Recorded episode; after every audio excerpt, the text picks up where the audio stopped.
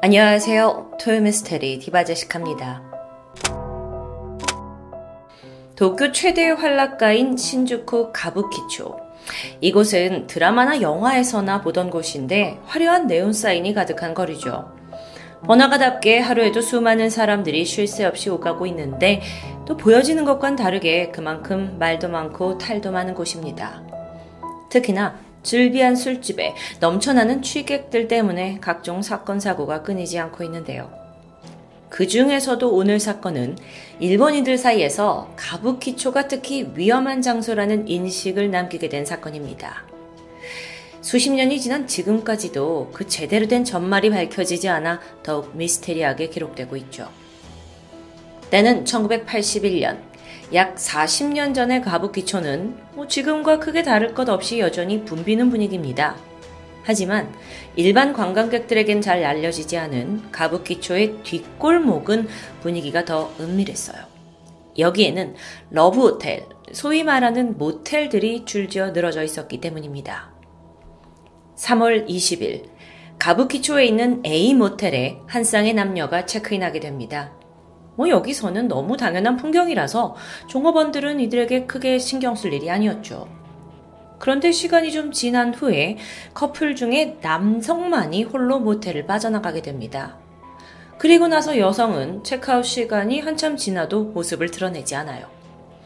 종업원은 방을 빼달라는 요청차 내선 전화를 걸게 됐는데 응답이 없습니다.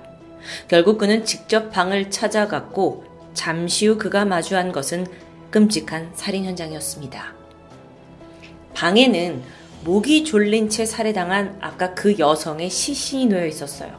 방 안에 다행히 명함이 하나 남겨져 있어서 그걸로 신원이 파악됐는데 피해자는 가부키초의 한 카바레에서 일하던 33살의 호스티스 여성으로 보였습니다.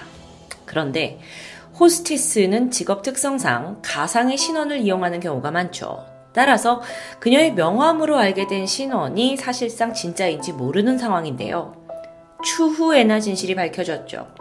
사실 그녀는 33살이 아닌 45살의 중년 여성으로 과거 사고로 남편과 아이를 잃은 뒤 이곳저곳 떠돌다가 가부키초 캬바레에서 일을 시작했다는 게 밝혀집니다. 한편 그녀와 함께 체크인한 이 남성의 신원을 밝혀내는 게 중요해요. 하지만 그 남자가 여자의 지인인지 아니면 그녀가 뭐 호스티스로서 받은 손님인지 알 수가 없었습니다. 목격한 종업원들에 따르면 남성의 인상착의가 젊은 셀러리맨 같았다는 증언이 전부였어요. 그 외에 눈에 띄는 특징은 없었고요. 이 사건은 그렇게 크게 진전 없이 시간만 흘러갔습니다. 그런데 사건 한 달가량이 지난 1981년 4월 25일, 이번엔 인근에 있는 B 모텔에서 또 한 번 교살당한 여성의 시신이 발견됩니다. 이번 피해자는 20살 전후의 젊은 여성이었는데 스타킹으로 목이 졸린 채 사망해 있었죠.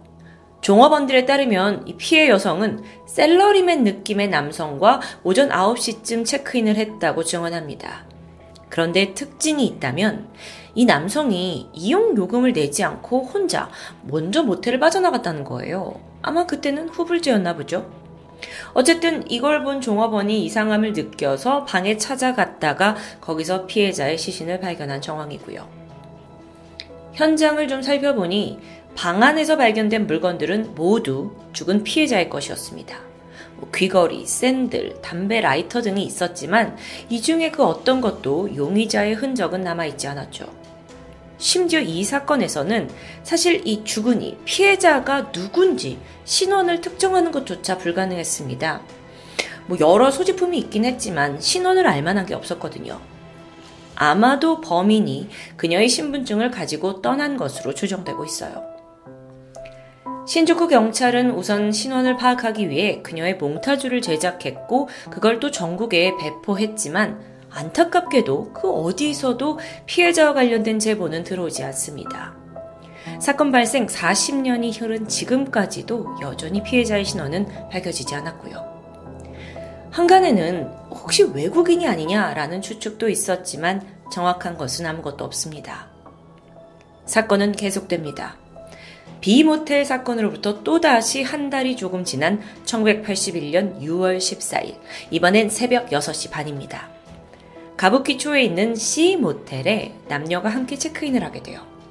그리고 30분 후인 아침 7시가 조금 지났을 무렵 남성이 먼저 모텔을 빠져나갑니다. 동행한 여성 체크아웃 시간 지나도 감감무소식이에요. 예상하셨겠지만 종업원이 방을 찾았을 때 피해 여성은 스타킹에 목이 졸린 채 쓰러져 있었습니다.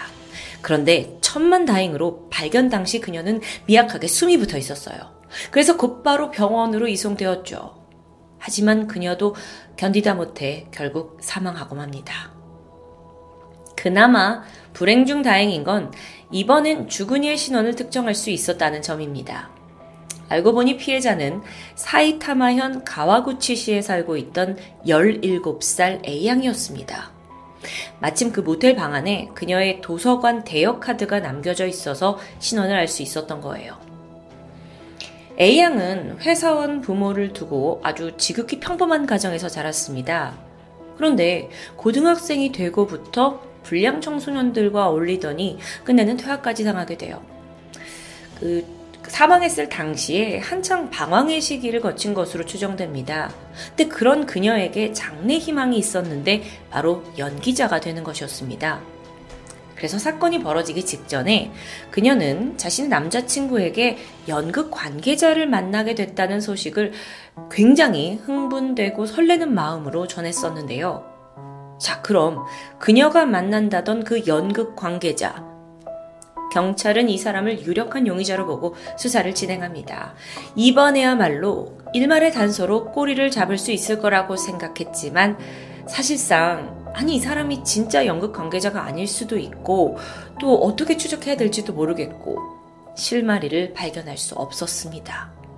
얼마 후 피해자의 부검이 진행됩니다. 그 결과 위장에 약 200cc가량의 커피가 남아 있었어요. 어, 그렇다면 그녀가 모텔에 들어가기 전 가부키초에 있는 어느 카페에서 커피를 마셨다고 볼 수 있겠죠? 그리고 그 현장에 용의자가 동행했을 가능성도 높습니다.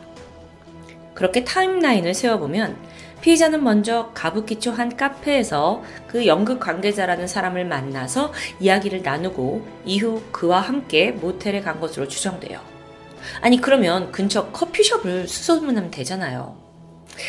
진행했지만 유의미한 결과는 얻지 못합니다. 참고로 그 C 모텔에 있는 종업원에 따르면 같이 왔던 남성이 키가 한 160cm대 그리고 나이는 30대 정도의 직장인으로 보인다고 증언했습니다. 셀러리맨이요. 네. 계속 동일한 목격담이 나오고 있죠. 사실 이 C 모텔 사건이 발생하기 전까지 경찰들은 앞서 A, B 모텔 사건을 연쇄살인이라고 생각하지 못했습니다. 하지만 같은 양상의 사건이 세 번이나 그것도 짧은 간격으로 발생했죠. 경찰뿐만 아니라 사건을 접한 대중들까지도 이거 연쇄 살인 사건 아니냐 라면서 가능성을 높게 점치고 있었는데 아니 근데 그럼 뭐해요? 정말 답답하게도 증거가 없어서 꼬리를 잡지 못하는데요. 물론 범행 수법에서의 유사성은 명확합니다. 그런데 또 더 정확히 보자면 한 명이 계속해서 저지르고 있는 건지 아니면 혹여나 모방범이 존재하는 건지도 정확히 알 수 없는 상황이었죠. 그렇게 수사는 갈피를 잡지 못하고 방황하던 중 oh my god 또다시 유사한 수법으로 사건이 발생합니다. 그런데 이번엔 살인미수였어요. 1981년 6월 25일 D모텔. 30대로 보이는 남녀 한 쌍이 함께 체크인합니다. 그런데 밤 11시쯤 여성이 다급히 데스크로 내려오더니 도와달라고 막 요청하는 거예요. 그녀가 말하길 남자에게 목이 졸렸다고 하는데요. 그러다 여자가 격하게 저항을 했고 남자는 제압을 포기한 듯 그녀의 지갑에서 현금만 갈취해 도주한 상황입니다. 자, 그럼 이 남자가 누구였을까요? 가까스로 도망친 그녀가 해당 남성에 대해 입을 열기 시작합니다. 두 사람은 그날 밤 게임센터에서 처음 만난 사이라고 진술했어요. 혼자 있는 자신에게 이 남자가 먼저 말을 걸었고 이후 함께 모텔에 오게 된 거죠. 이게 급만남이다 보니까 피해 여성은 남자의 이름도 나이도 몰랐습니다.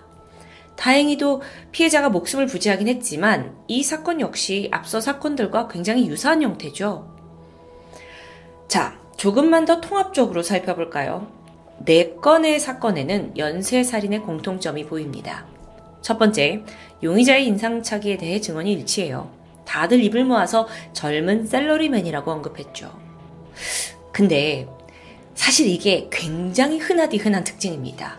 그냥 다들 어, 그냥 젊은 회사원 같은데 뭐 그 어떤 목격자도 이 말 외에 구체적인 언급을 하지 못했어요.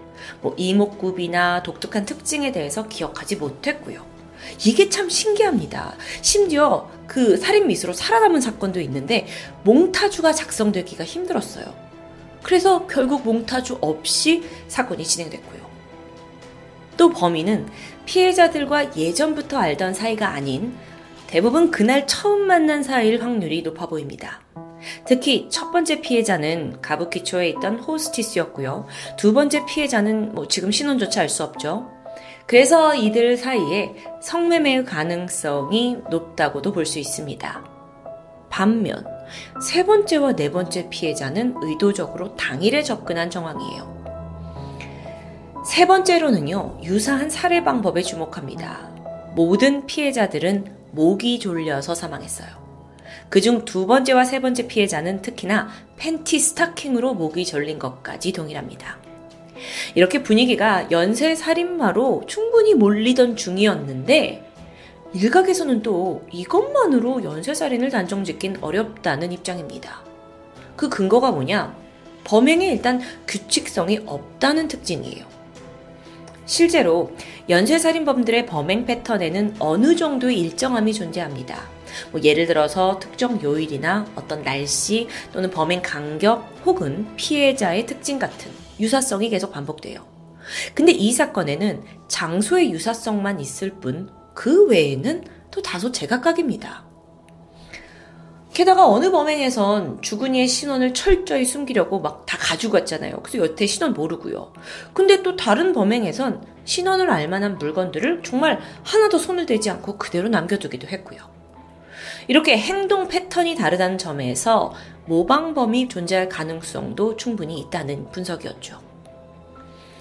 한편 이 사건의 가장 큰 맹점은 그 어떤 현장에서도 범인의 흔적이 남아있지 않다는 점입니다. 뭐 시대적인 특성상 과학기술이 부족해서 범인을 특정하지 못했을 수도 있어요. 하지만 뭐 그 이전에 제대로 뭐 시도라도 해볼 만한 가장 기본적인 증거가 없는 거예요. 뭐 80년대에 CCTV 자체가 흔하지 않았죠. 근데 무엇보다도 모텔촌에 감시 카메라를 설치하는 건 더욱이 상상할 수 없는 일이었다고 합니다. 그 이유는 투숙객들이 자신의 모습이 모텔 CCTV에 남는 걸 결코 좋아하지 않습니다. 강한 거부감을 드러낸 거예요. 비록 그곳이 우범 지역이라 할지라도요. 어쩌면 범인은 이 사실을 악용했고 어렵지 않게 범행을 저지른 후 후련히 자취를 감추었던 것으로 보입니다. 일명 가부키초 모텔 연쇄 살인 사건. 그 당시 일본 전역은 떠들썩했습니다. 대부분의 사람들이 굉장히 은밀하다고 간주되는 곳에서 그것도 4건의 사고가 연속적으로 발생하고 있었으니까요. 그런데 그보다 더 충격적인 건 범인에 대해 파악된 게 정말 아무것도 없고 사건 해결의 진전이 전혀 없다는 점이었죠. 근데 이렇다 보니 대중들의 관심 또한 금세 식고 말았습니다. 그렇게 추가 제보가 들어오지 않은 채 해당 사건은 차례로 공소시효가 만료됩니다. 지난 1996년에는 아예 영구미제 사건으로 전환되었고요. 그나마 이 사건으로 인해 변화가 있었다면 그 가부키초 전역에 CCTV 설치가 확대되었다는 점입니다. 뭐 아무리 손님이 싫어한다 한들 살인 사건까지 나는 이 위험한 곳에 카메라가 필수적인 걸로 느껴진 거겠죠. 하지만요, 여러분. 그 이후로도 가부키초에서는 몇 건의 강력 범죄들이 연이어 발생했습니다. 그러다 보니 일본인들 사이에서는 가부키초? 거기 너무 위험한 데 아니야? 이런 인식이 강하게 자리 잡게 된 거고요. 한 예로 일본에서 유학했던 한 한국인 친구에게 물어봐도 가부키초의 그 은밀한 지역을 여성이 혼자 들어가는 건 굉장히 위험한 일이라고 말할 정도였습니다. 일본의 한 시대를 강타한 가부키초 모텔 연쇄 살인 사건. 이제 42년이 지난 지금 진범은 과연 어디서 어떻게 살고 있는 걸까요? 밥은 먹고 다닐까요? 지금까지 토요미스테리 디바제시카였습니다.